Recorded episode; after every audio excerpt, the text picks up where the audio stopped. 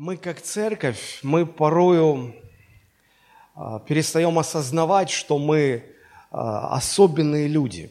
Мы, мы не такие, как а, все остальные, как те, которые не входят в церковь. Мы люди, которым Бог простил грехи. Мы люди, которым Бог подарил спасение, и мы люди, которым Бог дал свою жизнь, Божью жизнь. И мы наполнены этой Божьей жизнью. Этой жизни нет у других людей, у неверующих людей. И э, вот эта жизнь – это то, что отличает нас от мира.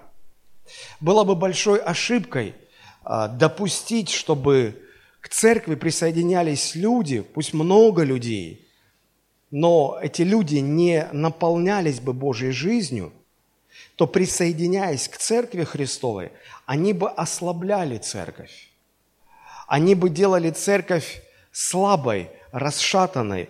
А, и, и церковь не росла бы от этого, церковь не становилась бы сильнее.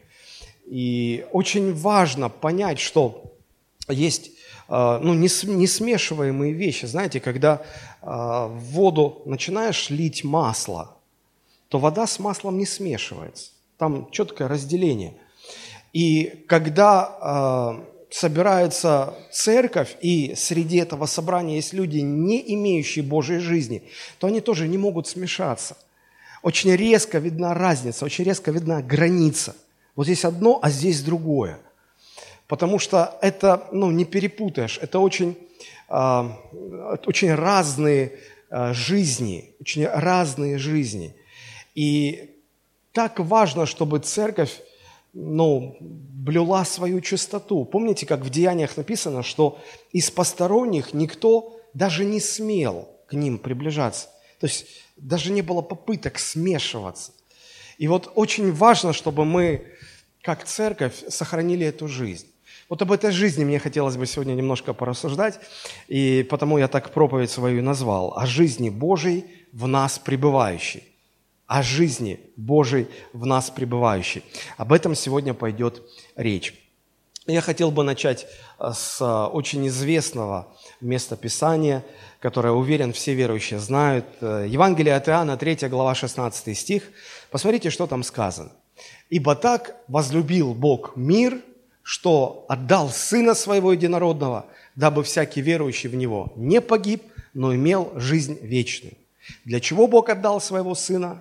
Иисуса Христа, чтобы мы не погибли, это раз. И вот еще, чтобы мы имели жизнь вечную. Значит, Божий Сын Иисус Христос пришел на эту землю, а, он, он пришел в нашу жизнь с одной целью, чтобы дать нам жизнь вечную. А, вопрос, что такое жизнь вечная? А, большинство людей полагают, что жизнь вечная, ну, это значит, ты никогда не умрешь, а если умрешь, то оживешь это как бы непрекращаемость бытия. Непрекращаемость бытия. Но на самом деле не об этом идет речь абсолютно. Просто продолжение существования после смерти на протяжении вечности – это не то, что отличает э, спасенных от неспасенных, уверовавших от неверующих.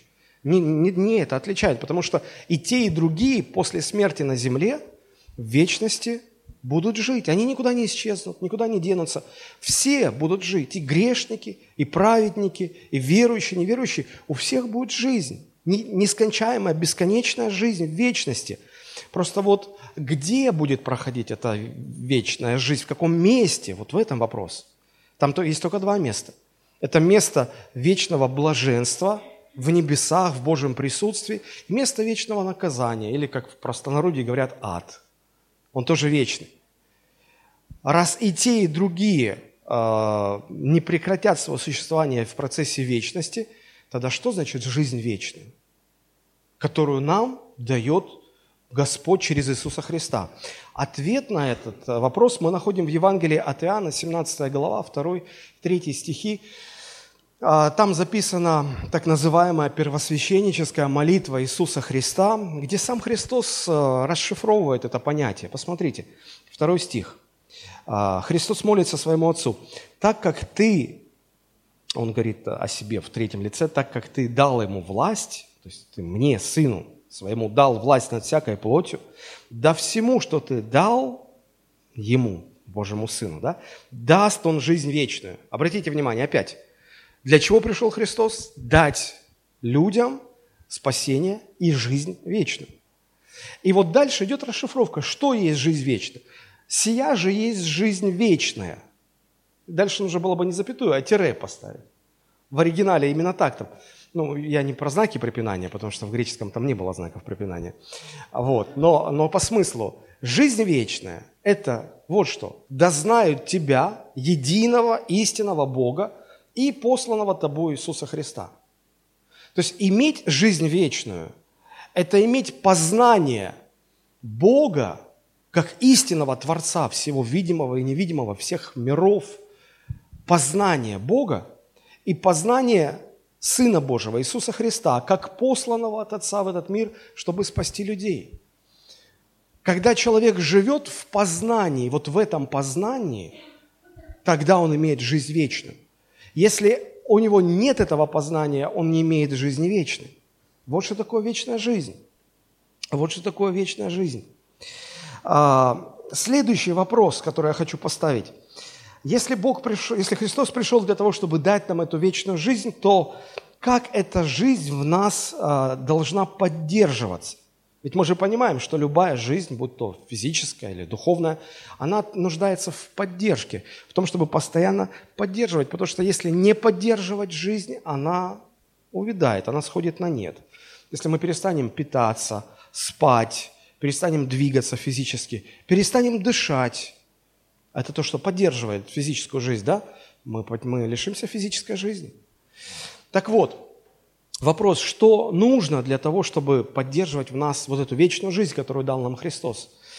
Мы находим в том же, ответ в том же Евангелии от Иоанна, но уже в 20 главе, 31 стих. Посмотрите. Иоанн, 20 глава, 31 стих. «А «Сие же написано, дабы вы уверовали, что Иисус есть Христос, Сын Божий, и веруя, имели жизнь во имя Его. Посмотрите внимание на конец, э, внимательно на конец 31 стиха. Для того, чтобы мы имели жизнь во имя Его, то есть жизнь Божию или жизнь вечную, которую Он принес нам, это все слова-синонимы, то что нам необходимо? Через что поддерживается эта жизнь? Через веру. Правда же? Как имели жизнь? Веруя. Пока мы верим Христу, мы имеем в себе эту жизнь не просто верим в существование Христа, а верим тому, что Он говорит нам. Доверяем Его Слову, поступаем по Слову, живем в доверии тому, что говорит Христос. Мы имеем в себе эту жизнь. Перестаем доверять Христу, перестаем верить, мы теряем эту жизнь. Верить можно только тому, с кем имеешь взаимоотношения. Доверительные взаимоотношения, правда же? То есть ты понимаешь, что ему можно доверять, а вот этому наверное, нельзя доверять. Иногда люди э, такие смешные, они требуют, чтобы им доверяли. Пастор, почему вы мне не доверяете? Да, да потому что я вижу твою жизнь. Я вижу, что я не могу тебе доверить. Ну, я не могу тебе доверять. И ты не можешь это требовать так же, как ты не можешь требовать от меня любви. Любите меня. Вот я такой, любите меня такой, какой я есть. Только Бог может требовать любви чтобы мы любили Его, потому что любить Бога – это есть истинное благо. Но мы не можем. Поэтому, а, когда здесь написано, что мы можем иметь жизнь а, Божию только веруя Христу, это предполагает, что у нас со Христом должны быть отношения, взаимоотношения, причем не просто такие поверхностные, приятельские, а очень глубокие, доверительные, так что мы могли бы доверять всему, что Он говорит – знаете, на, на различных тренингах э, личностного роста э, при, приводят часто такую иллюстрацию, опыт такой, да, говорят, вот э, станьте просто, да, и пусть сзади станет человек, которому вы доверяете. И вы просто так вот расслабьтесь и, ну, и, и позвольте себе упасть назад. Вы же доверяете, что сзади поймает вас человек, да? И людям очень трудно. Но мы понимаем, что ну, он должен, ему сказали поймать меня. Ну как он поймает, удержит он меня или не удержит. И как-то все равно боязно. И только если ты вот действительно полностью доверишься, ты можешь позволить себе это сделать. Да? Вот, вот через доверительные взаимоотношения со Христом, имея эти доверительные взаимоотношения, мы поддерживаем Божью жизнь, которую Он нам дал. Эта жизнь по-разному называется. Вот здесь сказано, что это жизнь во имя Его. Выше мы э, говорили, что это жизнь вечная. А в других местах э, эта жизнь называется жизнь Божья в нас пребывающая. Например, 1 Иоанна 3,15 там сказано «жизнь э, в нас, Божья жизнь в нас пребывающая». Э, вот, и э, это может быть названо жизнью во Христе, вот э, первый вопрос, который я хотел бы поставить, я знаю, что некоторые конспектируют, и согласитесь, легче конспектировать, когда есть какая-то структура. Да? И вот я хотел бы обозначать такие четыре, четыре вот раздела такие у нас будет. Первый раздел, чтобы вам потом легче было воспринимать ваши записи. Первый раздел, я ставлю такой вопрос. Что такое жизнь во Христе? Попытаюсь ответить на него, объяснить. Когда мы э, приступим ко второму разделу, я скажу, чтобы вы записали, и вам потом легче было ориентироваться. Итак, что такое жизнь во Христе? Еще раз повторюсь, что мы верим, что Христос пришел для того, чтобы совершить спасение. А, конечно, важно понимать, в чем оно заключается, от чего нас Христос спасает, как мы можем быть уверены, что мы спасены, и вообще можем ли быть уверены – это все очень важные вопросы, и мы в наших проповедях не раз останавливались на этих вопросах. Сейчас я хотел бы вот это все, эти все подробности, детали немножечко в сторону а, отодвинуть, чтобы увидеть саму суть, что такое жизнь во Христе. Итак, а, спасение, наше спасение, оно связано со Христом. Мы спасены во Христе. И когда мы читаем Новый Завет, мы видим, что там очень много обращений – что апостолы обращаются, говорят, что мы во Христе. Мы друг друга называем брат, сестра во Христе. И когда-то у меня была проповедь, где я подробно разбирал, что это значит. Но э, в целом, если э, посмотреть так с высоты птичьего полета, то можно увидеть, что все люди на Земле условно делятся на две большие группы. Первая группа – это люди, которые живут вне Христа. Это неверующие люди, это люди вне церкви. И вторая группа – это люди, которые живут во Христе. Это церковь, это люди церкви, это спасенные люди. Итак, две категории – вне Христа и те, кто во Христе. Это два совершенно разных состояния, разные жизни, и они очень сильно отличаются одна от другой. А, что значит, как понять, как осмыслить вот это, этот сам термин «жизнь во Христе»? Я попытаюсь привести несколько аналогий для того, чтобы они помогли нам понять, что же такое жизнь во Христе. А, есть люди, которые, обычно творческих профессий, которые часто повторяют, что они находятся в постоянном творческом поиске. Это такая богем. Ой, я в, я в постоянном творческом поиске. Что это за жизнь? Жизнь в творческом поиске. Это когда человек всю свою жизнь пребывает в поиске вдохновения, каких-то новых творческих идей, и он постоянно, в постоянном поиске. Это определенное такое состояние по жизни или жизненное состояние. А, жизнь в рабстве. Слава Богу, у нас сегодня это а, отменено рабство, хотя в некоторых частях а, земного шара все это продолжает существовать. И вот когда что, что значит человек живет в рабстве? Это значит, человек все время пребывает в состоянии раба, он раб, он сам себе не принадлежит. Он по жизни идет в этом состоянии раба. Есть жизнь в браке, хотя есть люди, которые считают, что вот это и предыдущее это примерно одно и то же. Ничего совершенно не поняли в жизни.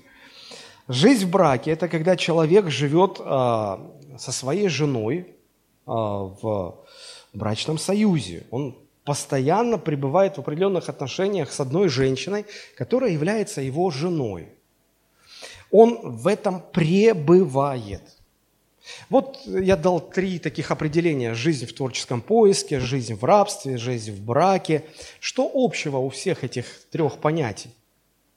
Все эти три понятия а, говорят нам о жизни а, в каком-то определенном состоянии, о пребывании в каком-то конкретном состоянии. В первом случае о пребывании в поиске творческом, во втором случае о пребывании в состоянии рабства, и в третьем случае о пребывании в состоянии э, близких взаимоотношений со своей женой. И вот что общего у этих трех э, понятий? Общее ключевое слово – пребывание. А теперь давайте зададим вопрос, а что такое жизнь во Христе? По аналогии, жизнь во Христе – это постоянное пребывание в состоянии близких взаимоотношений с, Иисус, с Иисусом Христом. Правда же? Это постоянное пребывание в состоянии взаимоотношений со Христом. Вот почему Иоанн пишет, 20 глава, 31 стих, мы уже э, цитировали, да? «Сие же написано, дабы вы уверовали, что Иисус есть Христос, Сын Божий, и, веруя, имели жизнь во имя Его» веруя, то есть имея доверительное отношение, вы поддерживали эту жизнь а, во Христе, жизнь Христову. Не просто верить в то, что Он существует, а верить каждый день в Его Слово. Он что-то говорит нам, мы читаем Его Слово, и оно что-то от нас требует, мы доверяем этому Слову, мы поступаем, и мы живем в этом доверии. И вот когда это есть, а, это помогает нам поддерживать а, жизнь во Христе. Еще раз повторю, жизнь во Христе – это постоянное пребывание в состоянии взаимоотношений с Иисусом Христом. Поэтому а, апостол Иоанн уже в первом своем послании так и пишет. Обратите внимание, 1 Иоанна 2 глава, 28 стих. Он обращается к верующим, как к детям своим. Он говорит, «Итак, дети, пребывайте в нем. Что делайте? Пребывайте во взаимоотношениях с ним. Почему? Почему это необходимо? Потому что если этого не делать, ты не будешь иметь жизни во Христе. Жизни не будет. Как если муж не пребывает в взаимоотношениях со своей женой, то можно разве это назвать брачным союзом? Формально, может быть, но жизни-то нету. Жизни нет. Так и со Христом. Так и Божьей жизни в нас нету, если мы не пребываем постоянных доверительных отношениях с Иисусом Христом. Итак, жить во Христе – это поддерживать, развивать свои отношения с Господом.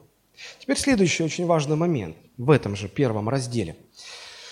Я хочу а, утвердить в вашем сознании мысль о том, что вот эта жизнь во Христе – это не что-то статическое, но это нечто динамическое, это процесс – который а, постоянно находится в нестабильном состоянии, который нужно постоянно поддерживать.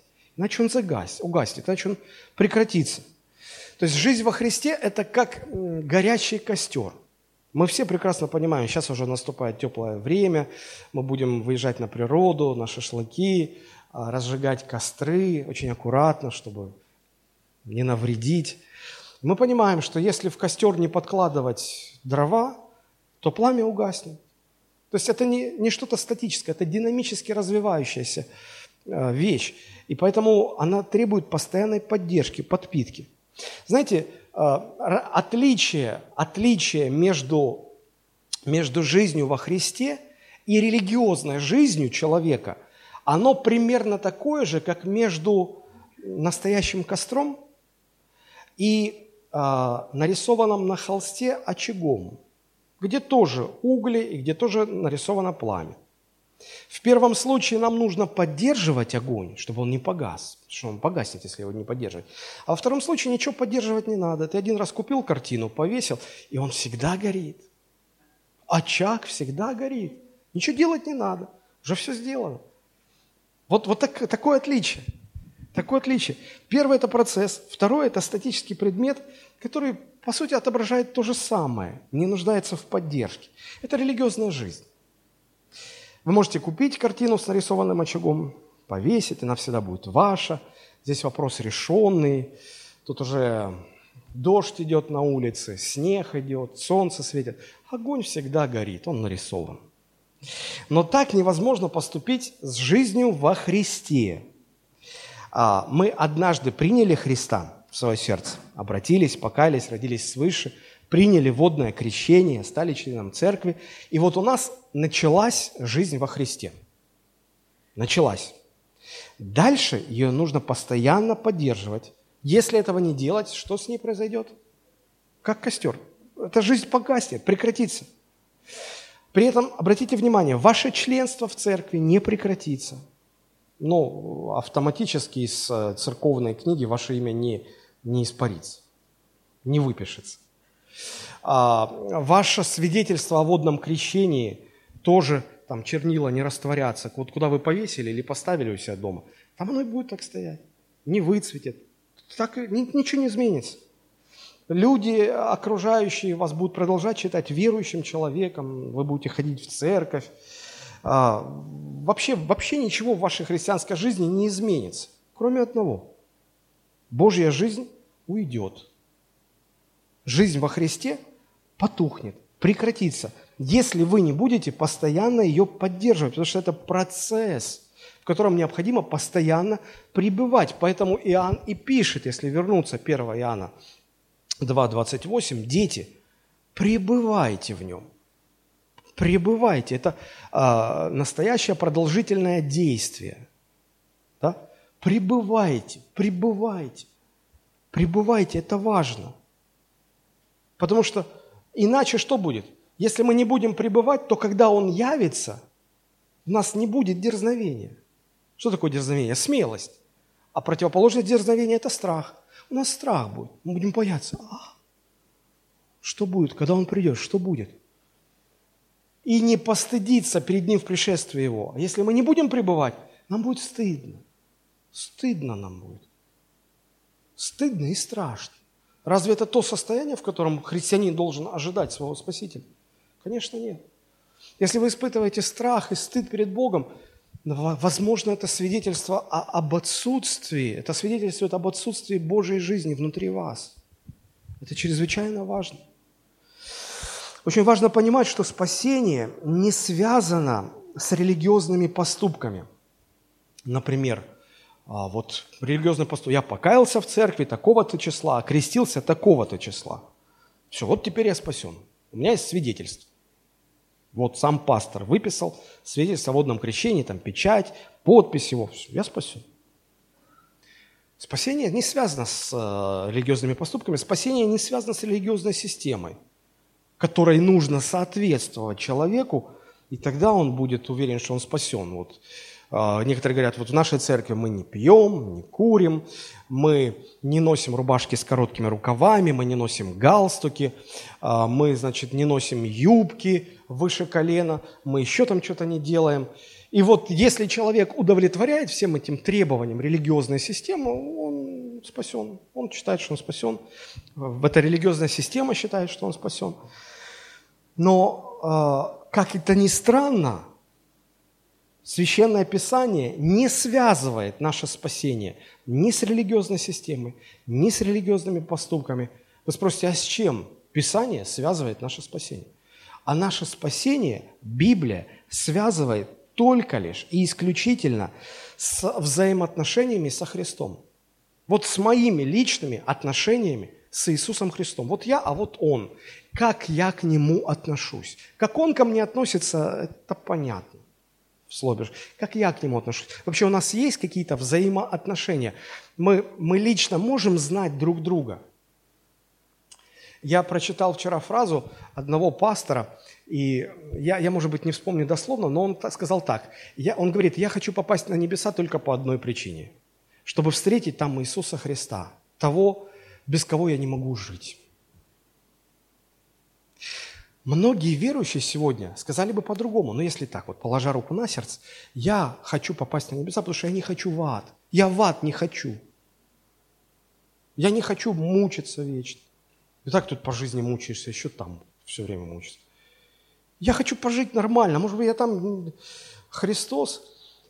Да какая разница, кто мне даст эту жизнь? Хоть черт, хоть Бог. Я, я пожить нормально хочу. Вот вот, вот такая позиция говорит о том, что у человека с личных отношений со Христом нет. Христос так, как бы побочный эффектом. Главное, вот я, я в ад не хочу. Вот, что, вот в чем дело. Но, но наша единственная причина, почему мы должны хотеть попасть на небеса, что мы там встретимся с тем, без кого жизнь свою не мыслим. Вот в чем дело. Такой человек действительно имеет отношение со Христом.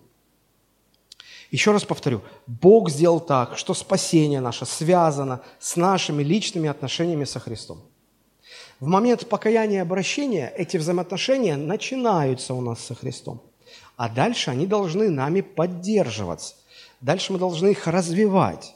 И пока есть эти отношения, мы спасены.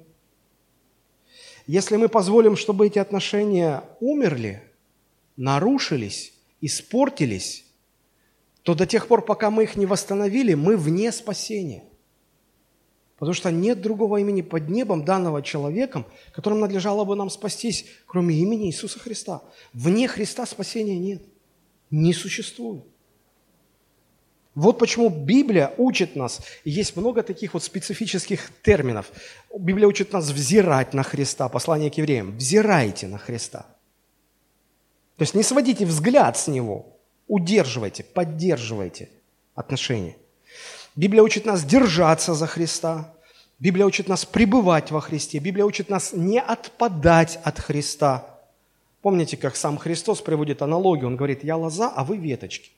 Пока веточка держится на лозе, сок лозы поступает в веточку. То есть пока мы держимся за Христа, Его жизнь э, через это, эту связь в нас течет, в нас есть эта жизнь. Отпадем, отломимся, и нет этой жизни в нас уже. Мы, может, возле лозы, возле, рядышком, но отломлены, связи нет. И нет уже никакой жизни. И вот если мы так и останемся, и в этом состоянии мы перейдем в вечность, мы вне спасения. Мы не спасены. И вот здесь заключается для верующих огромная потенциальная опасность. Сейчас мы переходим ко второму разделу наших размышлений. Я его заглавил так. А в чем заключается потенциальная опасность для верующих? В чем она заключается? Мы поговорили только что о том, что из себя представляет жизнь во Христе. А теперь в чем заключается потенциальная опасность для верующего? во втором послании к Тимофею, 3 глава, с 1 по 5 стих, апостол Павел утверждает, что эта опасность будет увеличиваться, она будет становиться тем более актуальной, чем ближе история человечества движется к своему концу, к последнему времени. Смотрите, что пишет апостол Павел. «Знай же, что в последние дни наступят времена тяжкие. Ибо люди будут самолюбивы, сребролюбивы, горды, надменны, злоречивы, родителям непокорны, неблагодарны, нечестивы, недружелюбны, непримирительны, клеветники, невоздержаны, жестоки, не любящие добра, предатели, наглые, напыщенные. И казалось бы, ну, наверное, апостол Павел описывает жизнь неверующих людей, неспасенных людей. Ну, мир всегда таким был. А что вы сделаете с, этой следующей характеристикой? Сластолюбивый, запятая, э, напыщенно, запятая. И смотрите, более сластолюбивый, нежели боголюбивый. Но вот эта характеристика к неверующим вообще неприменима, потому что они, у них вообще любви к Богу нет.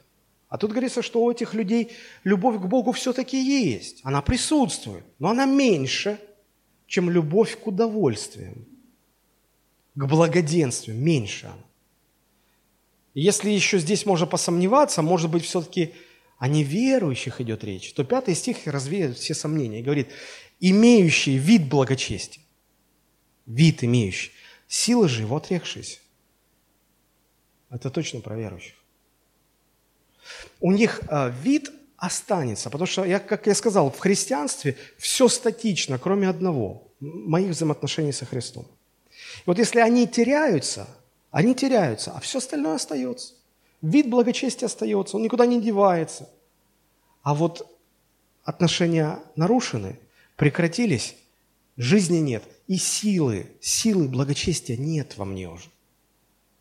И вот апостол Павел говорит, что таковых надо удаляться.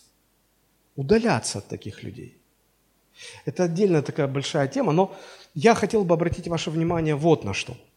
В чем опасность заключается – в том, что мы, не понимая, что Бог поставил наше спасение в зависимость от наших личных отношений со Христом, не понимая этого, можем докатиться до вот такого состояния, когда вид благочестия есть, а жизни Божьей в нас нет. Вот вообще нет. Силы этой жизни нету. Вот почему я тему-то и назвал «О жизни Божьей в нас пребывающей». Вот об этом надо говорить.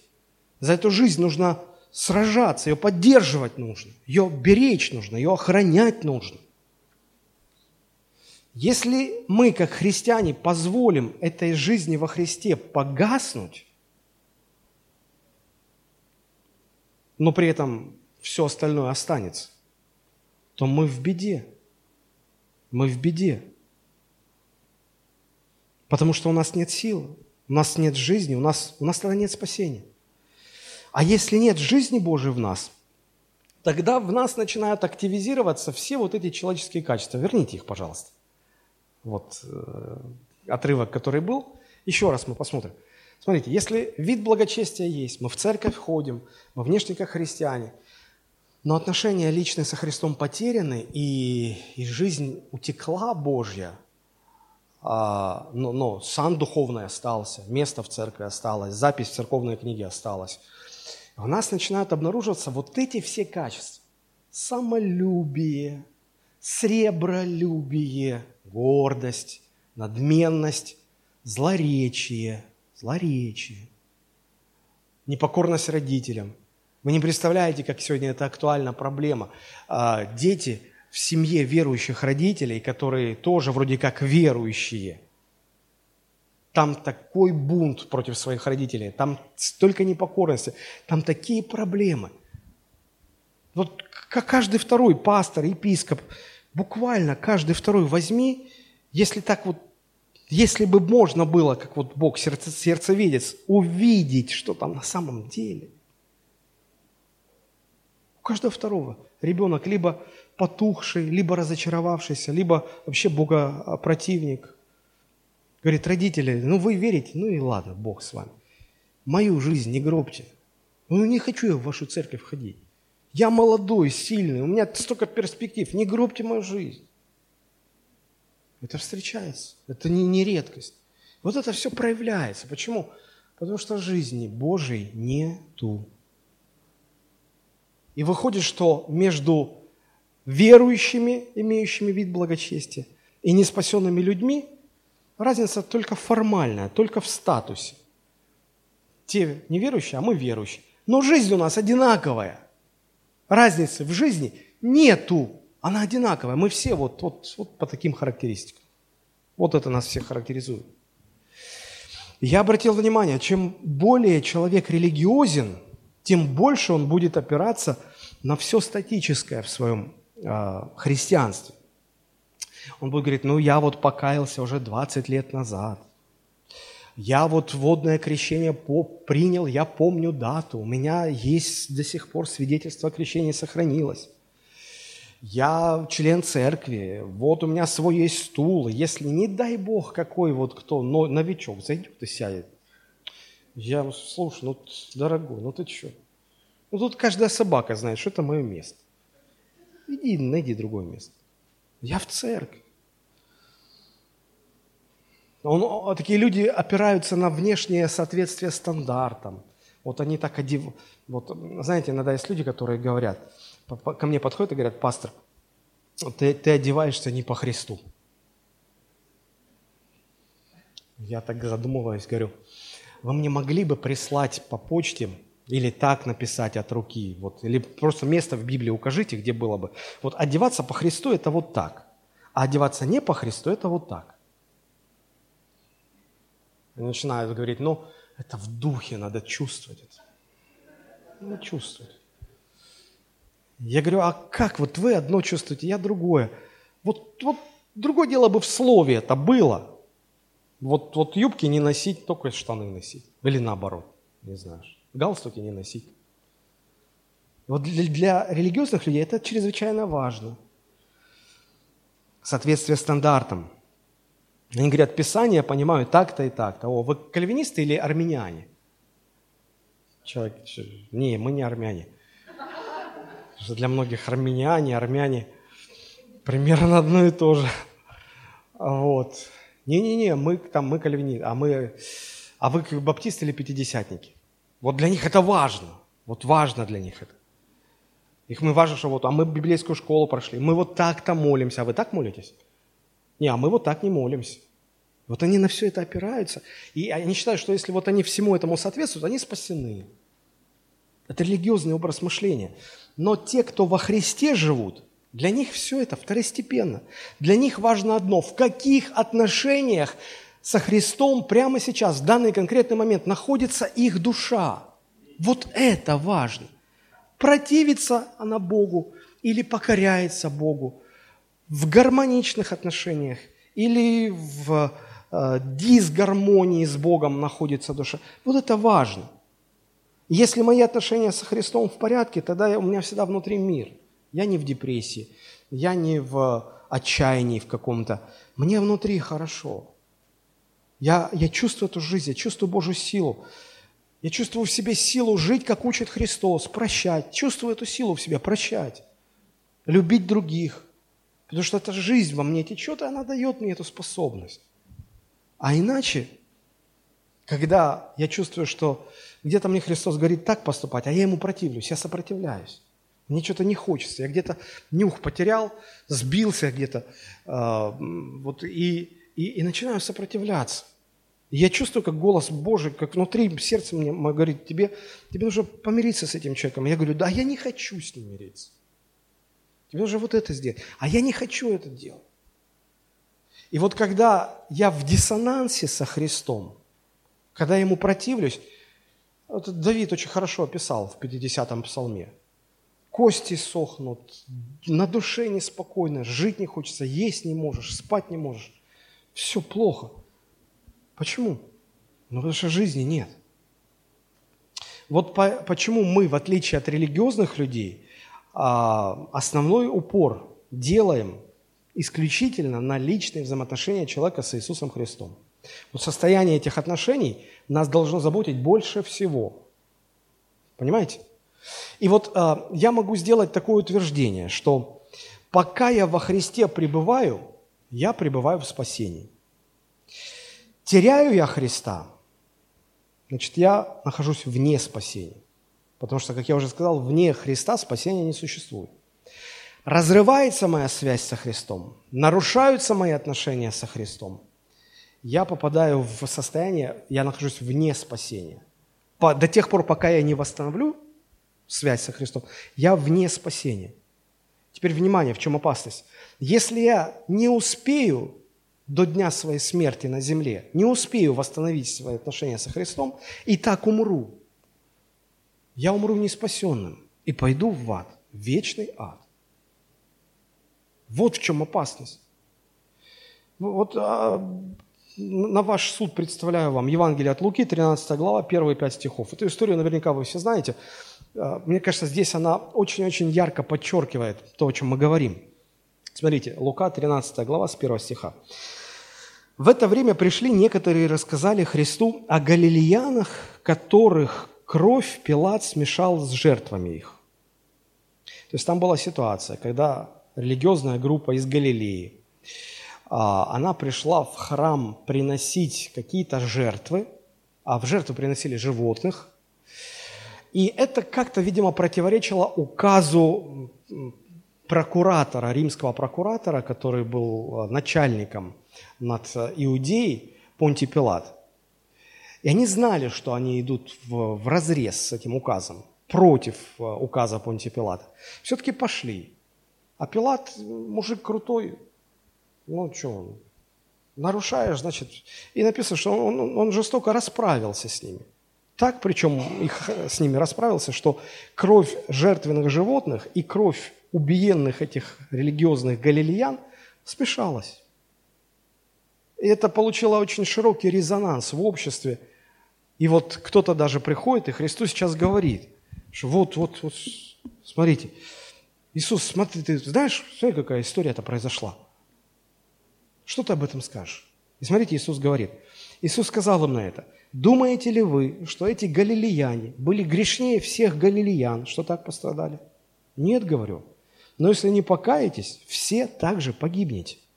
Или думаете ли, что те 18 человек, на которых упала башня Силаамская и побила их, виновнее были всех живущих в Иерусалиме?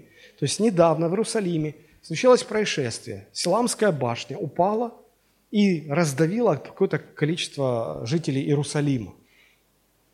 То есть Христос а, к тому, что ему рассказали, он еще приводит в, на память вот эту ситуацию и говорит, похожая вещь произошла, какой-то несчастный случай, да, и люди пострадали. И он говорит, думаете вы, они грешнее всех были? Что? Потому что знаете, как есть такие теории конспирологические, что вот Бог, чтобы наказать людей, специально их собирает всех там в один самолет, и потом этот самолет обрушивает. Вот. Или собирает на один корабль, чтобы потом этот корабль затопить. Вот. И Христос говорит, вы серьезно думаете, что это вот они грешнее всех были, и Бог их специально под эту башню всех привел, чтобы всех одним разом накрыло? Вы что, думаете, они грешнее всех были? Да нет, абсолютно нет. Ну, вы не на это обращаете внимание. Вот на что он же обращает. Если вы не покаетесь, вы также погибнете. Ведь Христос обращался к иудеям, верующим иудеям. Они считали себя людьми спасенными. Они считали себя детьми Авраама, они опирались на свое родство с Авраамом, они опирались на свою принадлежность к Богом, избранному народу. В отличие от язычников, они опирались на отцов, на закон, на Моисея – и считали, что вот, вот, вот, это, это приносит нам Божью жизнь, это дает нам спасение. А Христос говорит, нет, это ничего вам не дает. Если вы не покаетесь, вы погибнете. Как мы погибнем? Мы, мы вообще, мы наследуем вечность. Наш Бог, наш Отец, мы Его дети. Говорит, не-не-не, вы погибнете. А в чем покаяться? Ну, серьезно, вот в чем покаяться? А, я вам хочу привести а, из Евангелия от Иоанна, 5 глава, 39-40 стихи, где очень ясно становится и понятно становится, в чем Христос призывал этих людей покаяться. Посмотрите. Иоанн, 5 глава, 39-40 стих. Христос говорит так. «Исследуйте Писание». Очередной спор с иудеями. А, опять конфликт, противостояние. И Христос говорит, исследуйте Писание, ибо вы думаете через них иметь жизнь вечную. Они свидетельствуют обо мне, но вы не хотите прийти ко мне, чтобы иметь жизнь. А я прочитаю в современном переводе, пока вы смотрите на синодальный перевод. Тут, мне кажется, более точно сказано. Христос говорит, вы прилежно изучаете Писание, так как считаете, что в них обретете вечную жизнь.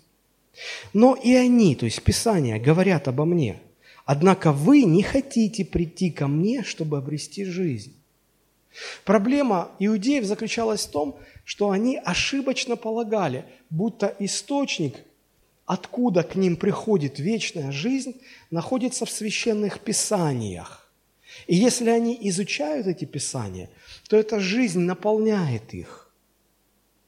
Поэтому, а, если вы бывали в Иерусалиме, вы наверняка видели, что у них одежда содержит элементы, в которые свернуты маленькие свиточки со словами из Писания. Они носят на голове, на теле – они, а, мы проходили в квартале а, в Старом Иерусалиме, и нам сказали, что там школа, где с двух лет детей учат читать и учить наизусть огромные куски из Стары.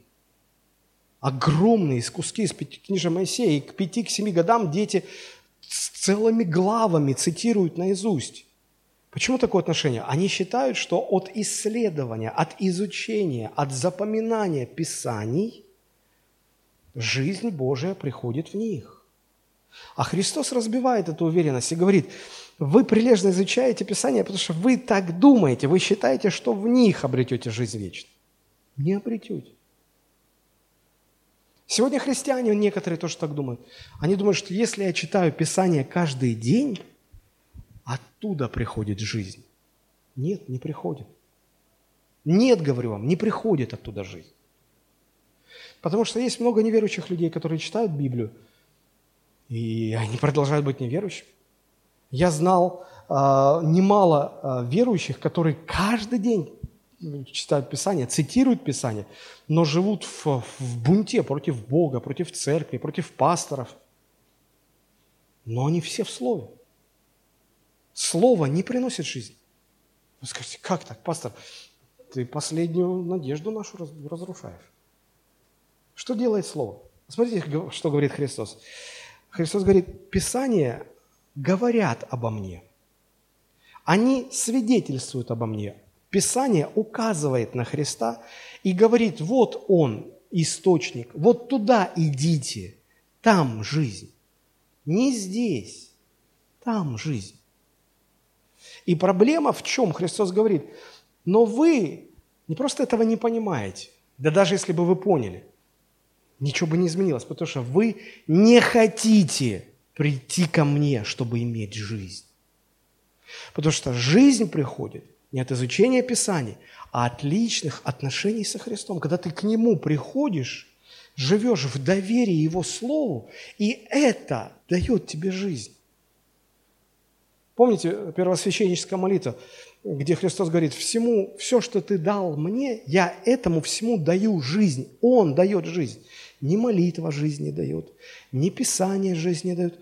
Он дает жизнь. Вот что важно. Если э, вы не получите эту жизнь, вы погибнете. Вот что имел в виду Христос. Если не покаетесь, в чем покаяться нужно? В понимании источника, откуда приходит жизнь. У вас оно неверное. Вы не на то опираетесь. И вот если вы не измените, не покаетесь, не поймете этого, вы погибнете так же, как те, кого башня Селамская упала, кого, кого Пилат смешал их кровь с, с их жертвами. Погибнете со всеми. Вот что нужно понять. Если не получите эту жизнь, то погибнете. Мы это очень хорошо видим на примере Иуды Искариота. Иуда, некоторые люди думают, ну, у этого парня имя Иуда, а фамилия Искариот. Там немножко по-другому. У них, у евреев нет вообще фамилии. Ну, тогда не было фамилий. А, был, была такая деревушка, Кариоты. И вот Иуда был родом оттуда. И поэтому его звали, стали звать Иуда из Кариот. А потом это как фамилию, видимо, Иуда Искариот. Вот. Иуда-то начал очень хорошо, правда же? Даже не просто как ученик Христа, как один из двенадцати апостолов. И его отношения со Христом были в порядке, пока были в порядке. Он имел жизнь, жизнь вечную, пребывал в спасении. Однако со временем он где-то надломился. Где-то что-то сломалось в нем, что-то произошло, что нарушило его отношения со Христом. Как-то так незаметно произошло. И когда, когда мы теряем связь со Христом, когда перестает Божья жизнь в нас течь, мы обретаем все те качества, о которых Петр, э, Павел говорил, помните? Мы становимся наглыми, гордыми, сребролюбивыми. И Христос поставил Иуду э, казначеем. Он носил ящик, куда люди опускали пожертвования. И поначалу Иуда как-то думал, ну деньги, деньги. Пока жизнь Божья в тебе течет, ты на это смотришь так. Тебя это не, не касается. Это же не твои деньги. А жизнь Божия уходит и, и, и начинает все из нас лезть, из старой греховной природы. И же думаешь, ну как так? Столько денег и этот. Вот они рядом, и как бы и мимо меня, и рядом. Как же, как же так? И он подумал, а что если я там, ну, а их много, что Иисус же ж не заметит. Он начал тырить потихонечку. И так наблюдает за учителем. Не, ничего, нормально. То есть смотрите, что получается. Ему уже как бы становится, он, он считает это допустимо, что можно вести двойную жизнь, можно, ты фактически предал своего учителя. Ты фактически считаешь, это нормально, что я могу его вот так вокруг пальца обвести. То есть, а, если бы тебе он был очень важен, дорог, если бы ты его ценил, просто как человека даже хотя бы ценил, ты бы так не поступал. А так ты позволяешь себе так поступать. Значит, тебе отношения с ним вообще по барабану. Он как средство просто, чтобы ты где-то там денежку брал оттуда. И вот он не считал это важным, и потому допустил ложь, обман, воровство. А внешне все нормально. Я один из двенадцати. А внутри жизни уже нету. Уже все разрушено. И наверняка, наверняка Иуда стоял и слышал, вот когда эта история была э, про этих галилеян, про башню Силамскую, наверняка он тоже слышал. Может быть, когда Христос говорил, если не покаетесь, все также погибнете. Может быть, Христос в этот момент, говоря эти слова, смотрел прямо в глаза Иуды – Если не покаетесь, все также погибнете. Правда, Иуда? Да? Иуда. Да, да, правильно говоришь, учитель. Все уже не касалось там ничего внутри. Он настолько запустил все, что он просто не, не нашел в себе силы, не успел, а, пока был живой, пока жил на земле, не успел восстановить свои отношения со Христом. Потому что Петр же тоже отрекся от Христа. Но он восстановил отношения со Христом. А этот не восстановил. Он, он покончил жизнь с собой, так и не примирившись со Христом, так и не восстановив с ним отношения. Чем закончил Иуда? Потерял спасение и пошел в ад. Сегодня есть христиане, которые говорят, ну, пастор, ну так же нельзя.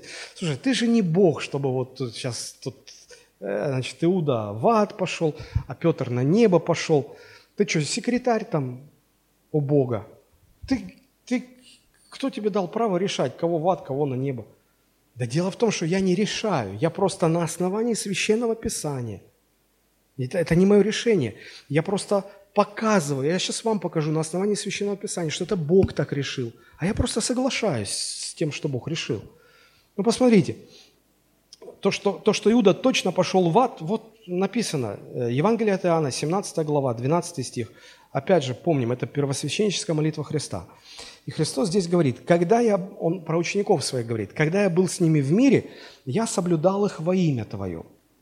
Тех, которых Ты дал мне, я сохранил. То есть речь про 12 апостолов. Я сохранил. И никто из них не погиб, кроме сына погибели. Посмотрите, как здесь противопоставление идет. 11, 11 апостолов противопоставляется 12 Иуде.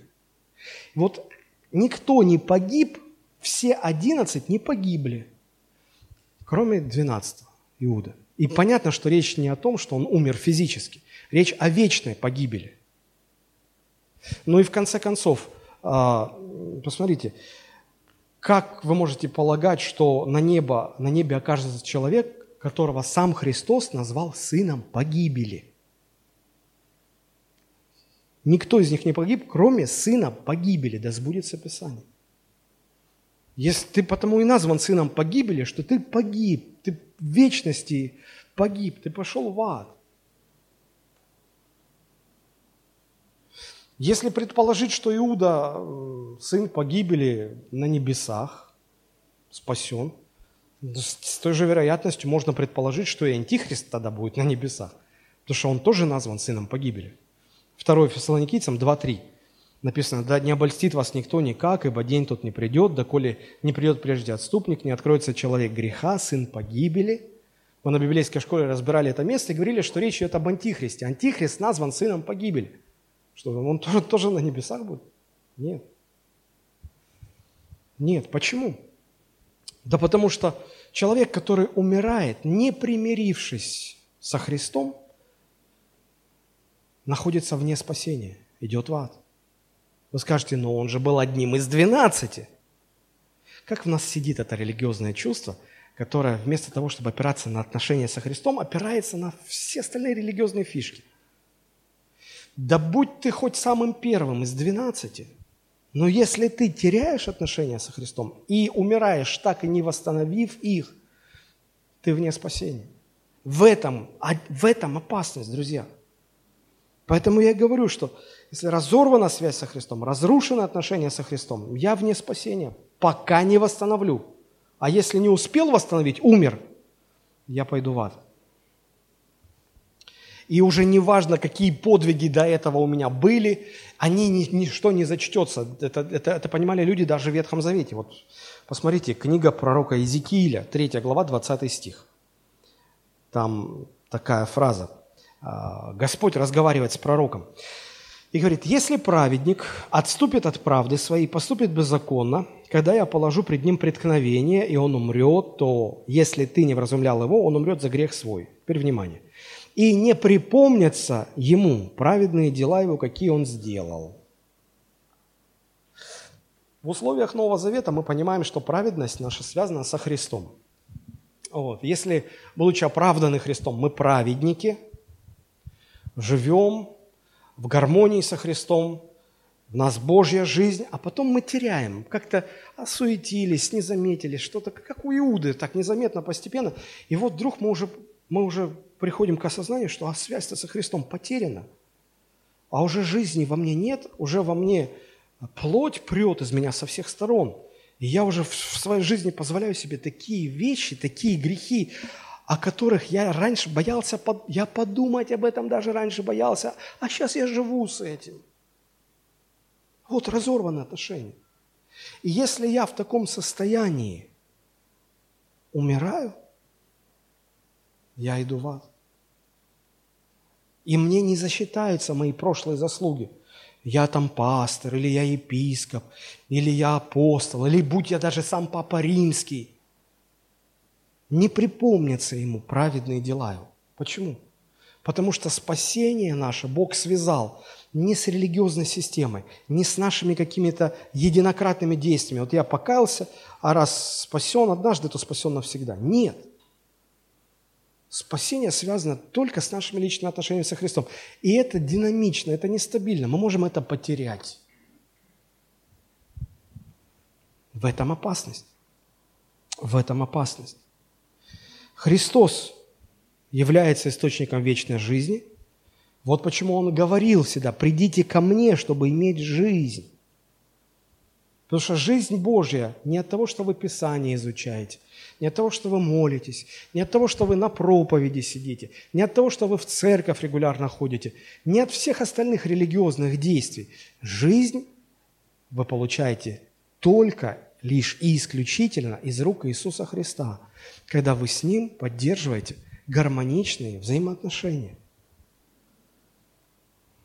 Об этом писали другие апостолы в, в Евангелиях, в посланиях. Ну, например, первое послание Иоанна, 5 глава, 11-12 стихи. Посмотрите. О том, что а, спасение связано с, с личными отношениями со Христом. Свидетельство сие состоит в том, что Бог даровал нам жизнь вечную, а теперь уточняется, и сия жизнь в Писании, в молитве, в посещении церкви. Нет, сия жизнь в Сыне Его – Имеющий Сына Божия имеет жизнь. То есть имеющий отношения, взаимоотношения, гармоничные взаимоотношения с Сыном Божьим имеет Божью жизнь. А не имеющий этих отношений не имеет жизни. Ну, ну не имеет ее просто. Потому что другого пути ее получить просто нет. Вот это личная связь со Христом. Если вы в этом же первом послании Иоанна посмотрите третью главу, 15 стих, то там эта жизнь а, называется жизнь Божья в человеке пребывающая. Жизнь Божья в нас пребывающая.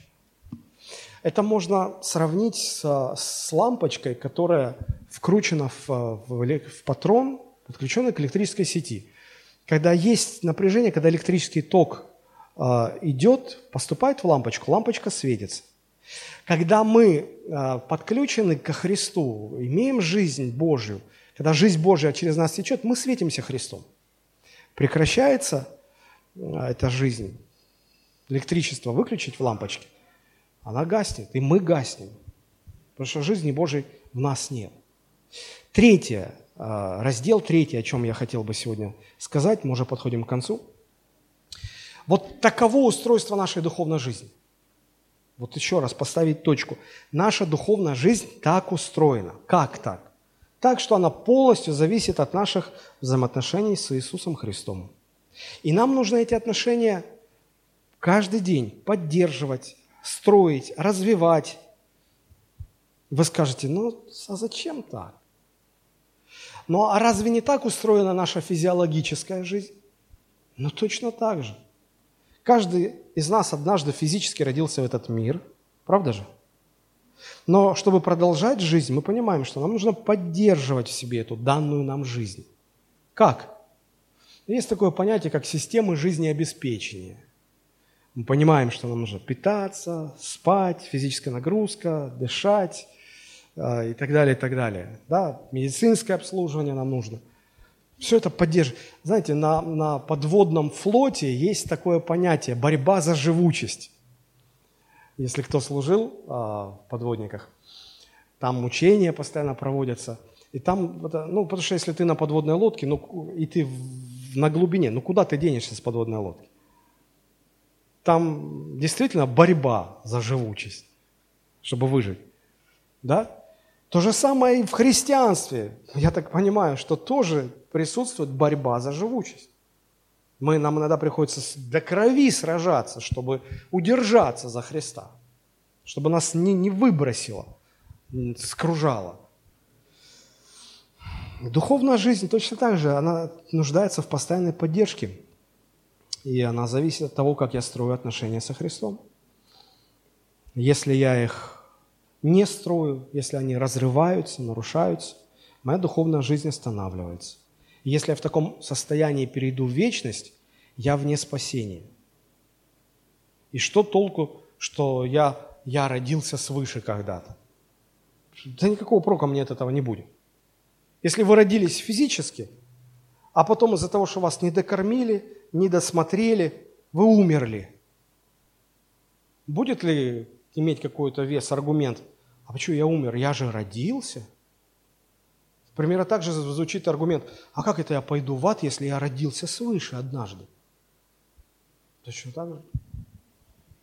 Как никого не спасает от физической смерти тот факт, что мы однажды физически родились в этот мир, так и факт рождения свыше еще не гарантия, что ты не потеряешь эту жизнь.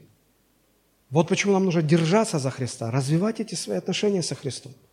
Вот почему моя духовная жизнь в каждый конкретный момент времени никак не зависит от акта моего рождения свыше. Она зависит только от того, в каких я отношениях сейчас со Христом. Мое рождение свыше – это лишь событие, которое имело место в прошлом. Оно важное, несомненно, очень важное. Но сейчас, если я потерял эту связь, если отношения нарушены, оно мне никак не помогает. Рождение свыше можно сравнить с, с моментом вкручивания лампочки в патрон люстры. Если вы покупаете новую люстру, вешаете под потолок, вы вкручиваете лампочку, вот лампочка подключена к люстре. Вы включаете выключатель, электрический ток поступает, лампочка горит. Вот. Примерно так и рождение свыше. Христос подключил меня в момент рождения свыше к жизни Божией.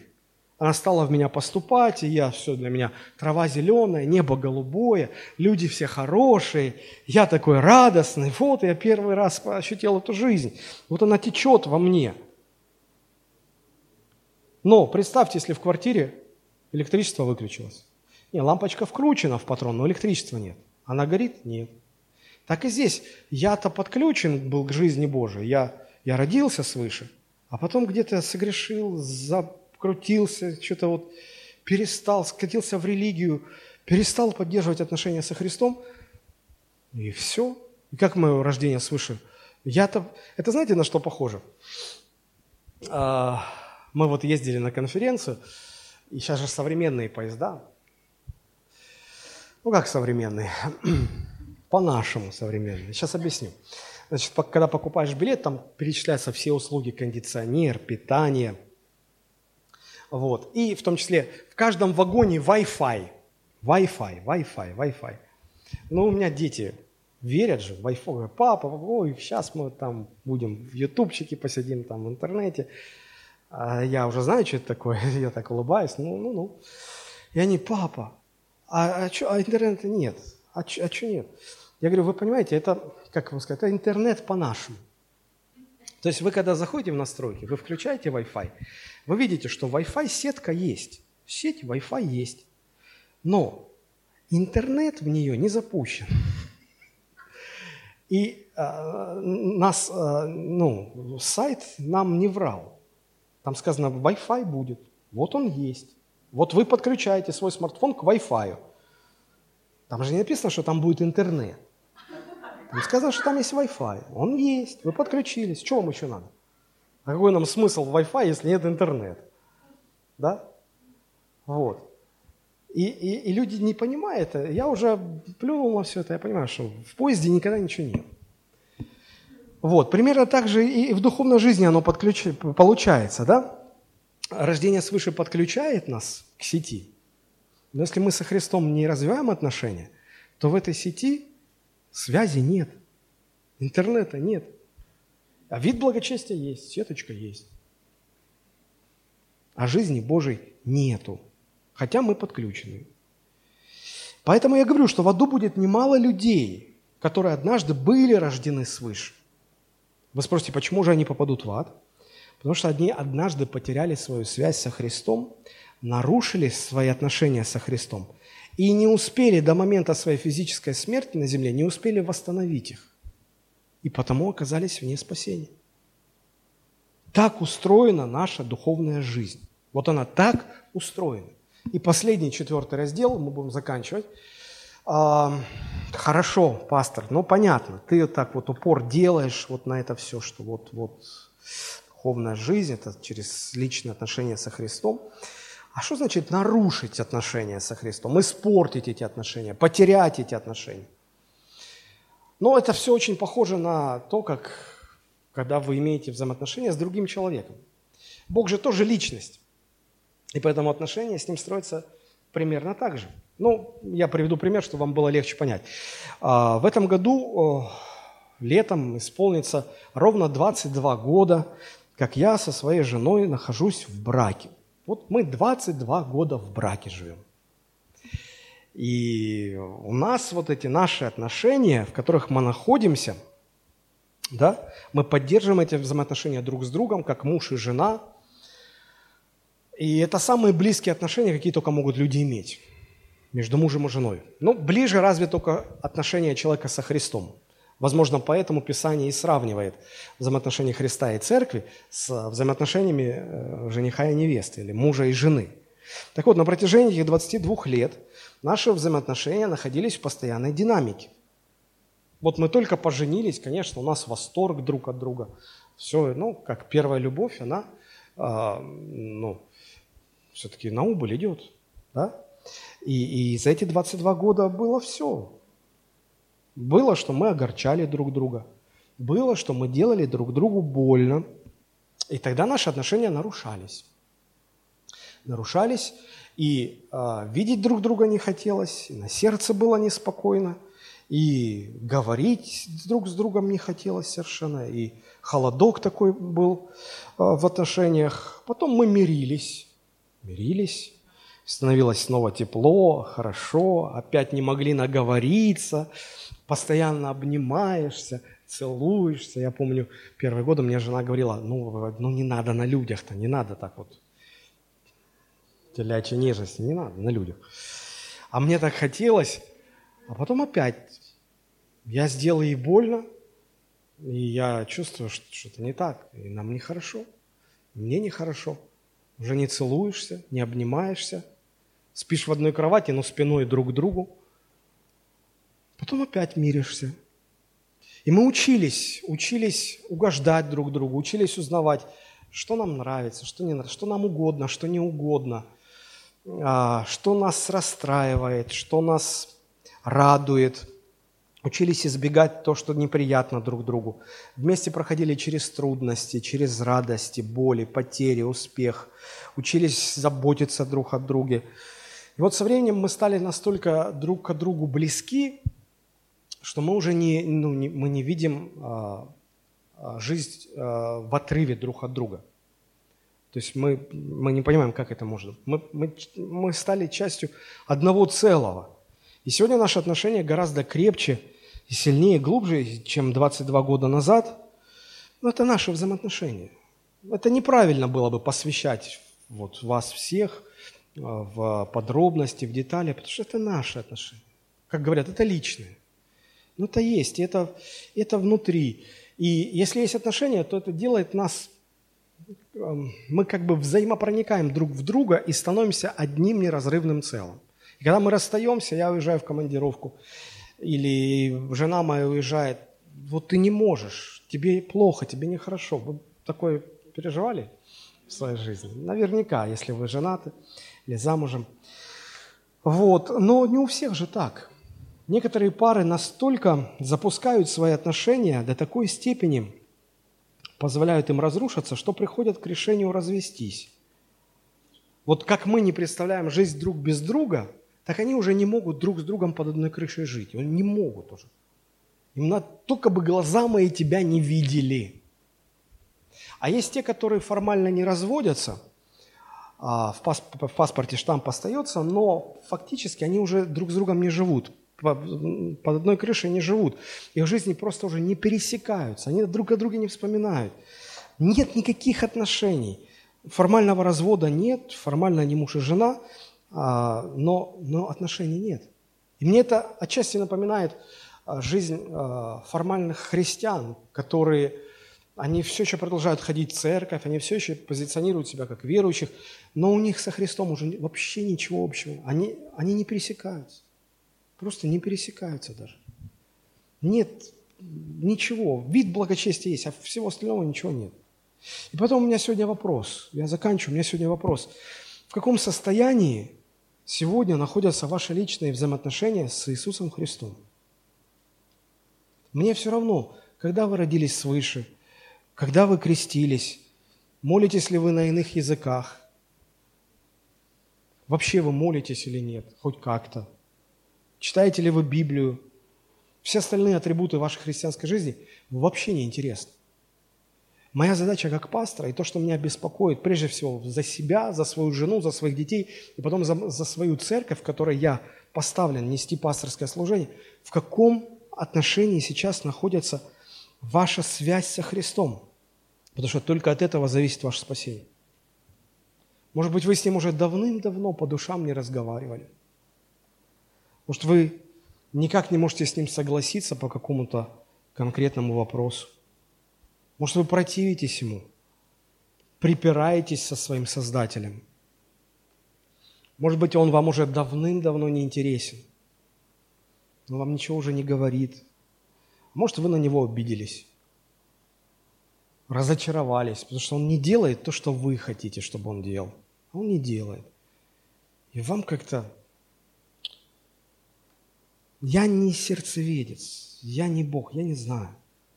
Но я знаю, что есть только два состояния, два основных состояния, между которыми люди делают выбор. Вот что нам советует э, один человек из книги Иова. Иов, 22 глава, 21 стих. Написано, «Сблизьтесь же с Ним, с Творцом Своим, сблизьтесь с Иисусом Христом, сблизься же с Ним, и будешь спокоен. Через это придет к тебе добро». Есть второе состояние, которое очень точно подметил пророк Исаия в 45 главе 9 стихом. Исайя 45, 9, он говорит, «Горе тому, кто припирается с Создателем своим» черепок из черепков земных. Скажет ли глина горшечнику, что ты делаешь? И твое дело, скажет ли о тебе, у него нет рук. Горе тому, кто припирается с Создателем своим. Одно состояние, когда ты сближаешься с Творцом, и через это приходит в твою жизнь добро. А другое дело, когда ты противишься, припираешься с Создателем своим. Это горе тебе. Горе тебе. И вот у этих двух состояний существует масса подробностей, разных вариантов, но суть остается одна. И вот самое, что удивительное, в одном и том же человеке сегодня может быть жизнь Божья, а завтра от этой жизни не останется ни, ни, следа. Потому что все зависит от наших отношений со Христом. Когда эти отношения близкие, горячие, доверительные, гармоничные, в нас виден образ Божьего Сына – но когда эти отношения нарушаются, разрушаются, ослабевают, тот же самый человек становится подобен дьяволу или предателю. Говорят, что на самом деле имела место такая история, когда Леонардо да Винчи а, расписывал а, значит, потолки, стены а, вот этого храма, известного в Риме. И когда он писал фреску «Тайная вечеря», он долго работал над ней, и ему нужно было, нужны были натурщики, ну, с кого писать. И вот говорят, что образ Христа он написал раньше, чем образ Иуды. И самое, что интересно, оба этих образа были написаны с одного и того же натурщика. Один раз он позировал, и с него писали образ Христа, и через три с лишним года он совершенно стал другим человеком, и с него писали образ Иуды. Есть такая исполнительница своих песен, Светлана Копылова. Она написала стихи, музыку, и у нее есть песня. Я позволю себе кратко прочитать это, текст этой песни, которая иллюстрирует эту историю. Вы поймете, что она очень, очень подходит к тому, о чем мы сейчас говорим. Там такие слова. Леонардо да Винчи расписывал фреску. Это «Тайная вечеря» фреска была. Но закончить не мог по причине он веской, никакая модель ему не подошла. Стал искать он натурщиков для воплощения в Иисусе добра, а в предателе зла. Но художник не знал, принимая решение, как невероятно трудно это было. Глядя пристально в лица случайных прохожих, Леонардо все больше надежду терял, но однажды на пении церковного хора в юном певче, певчем он образ Христа увидал. И художник, в свою пригласив мастерскую, сделал несколько ярких набросков с него. Скоро фреску дополнил портретный рисунок, где Спаситель был выписан точно живой. Но другого натурщика, как ни старался, отыскать Леонардо три года не мог. Незаконченным образ Иуда остался. Кардинал торопил, и давно вышел срок, но художник искал его не для забавы, по трущобам и по захолустьям ходил, и однажды увидел он в сточной канаве человека, чей образ ему подходил. Он валялся оборванный, пьяный, заблудный. Леонардо помощников тут же позвал, и как времени не было делать этюды, отвести его прямо в собор приказал. Он выписывал кистью, искусно касаясь все пороки, какими натурщик дышал, себелюбие, злобу, гордыню и зависть. И на фреске натурщик себя вдруг узнал. Тот же миг, протрезвев, фреску взглядом окинув, он воскликнул с тоской и испугом в глазах. «Я однажды уже видел эту картину. Это было примерно три года назад». И спросил Леонардо, как это возможно? И натурщик вздохнул. Я был счастлив тогда. Помню, в храме я пел – и какой-то художник написал с меня образ Иисуса Христа. Смотрите, как в одном и том же человеке сегодня может быть Божья жизнь, а завтра от этой жизни не останется и следа. Все зависит от наших отношений со Христом. Когда они близкие, горячие, в нас, в нас виден Божий Сын. Хоть, хоть картину с нас пиши. Но когда эти отношения рушатся, когда эти отношения сходят на нет, мы те же самые люди. Мы уподобляемся Иуде Искариот. И с нас хоть его образ пиши. И опять же повторю, я не знаю, что творится в ваших сердцах сейчас. Вот тут я не знаю.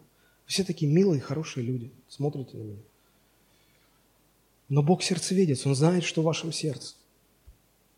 Зачем вам припираться со своим Создателем? Зачем вам еще и это горе? Потому что своего не хватает по жизни. Всем хватает. Зачем нам еще одно горе? Почему бы нам не последовать совету из книги Иова? Сблизься же с ним. Сблизься же с ним. И будешь спокоен. Через это придет к тебе добро. Верующий вы, неверующий, христианин, как угодно. Я задаю вам вопрос, Бог вам задает вопрос, какие у вас отношения, ваши личные отношения с Иисусом Христом. И у нас сегодня есть шанс примириться с Ним. Помните книга Откровения, 3 глава, 20 стих. Христос говорит такие слова. «Вот я стою у двери и стучу». Я прочитаю современный перевод. «Кто услышит мой голос и откроет мне дверь, я войду к тому человеку, и мы сядем с ним вместе ужинать». Я стою у двери и стучу. Обратите внимание, что Христос стоит за дверью. Он не внутри, Он за дверями нашей жизни. Почему? Видимо, потому что мы в своей жизни такое делаем, что Он не может с нами рядом находиться. Он вынужден выйти за двери, потому что Он, он несовместим с нечистотой. Это наша жизнь выставляет Христа за дверь. Но я очень благодарен Ему, что, выйдя за дверь, Он не уходит. Он, он не отряхивает пыль со своих ног, не хлопает этой дверью, чтобы уйти и ну тебя в баню. Нет. Он остается там. И он очень любит сильно нас. Вы скажете, почему я так думаю? Потому что он там не просто стоит, а он стучит. Стучит и говорит, ну открой, ну открой. Я так хочу зайти внутрь, я так хочу сесть с тобой за стол. Я так хочу кушать с тобой, разделить с тобой трапезу. В те времена, если человек разделял с кем-то трапезу, это говорило о том, что человек впускал тебя в свою жизнь, ты, ты родной. С, с посторонними никто за столом не сидел тогда. И вот Христос говорит, я хочу быть с тобой, близко с тобой быть. И он стучит, стучит, стучит. Неужели у вас сердце так очерствело, что вы даже этого стука не слышите, не чувствуете? Неужели вы его не впустите? Писание говорит, сблизься с ним, сблизься с ним. Через это придет тебе добро. Примиритесь, восстановите отношения, восстановите общение, обретете мир с Богом. Я не знаю, кому в чем надо покаяться, кому что исправить, кому что восстановить. Но Бог знает, и вы знаете. Вот вы знаете, знаете. Давайте склоним нашу голову. У нас есть возможность сейчас поговорить с Иисусом Христом. Лично поговорить с Ним. Вот лично с Ним поговорить. Господи, Ты, Ты знаешь все. Ты ведаешь человеческими сердцами.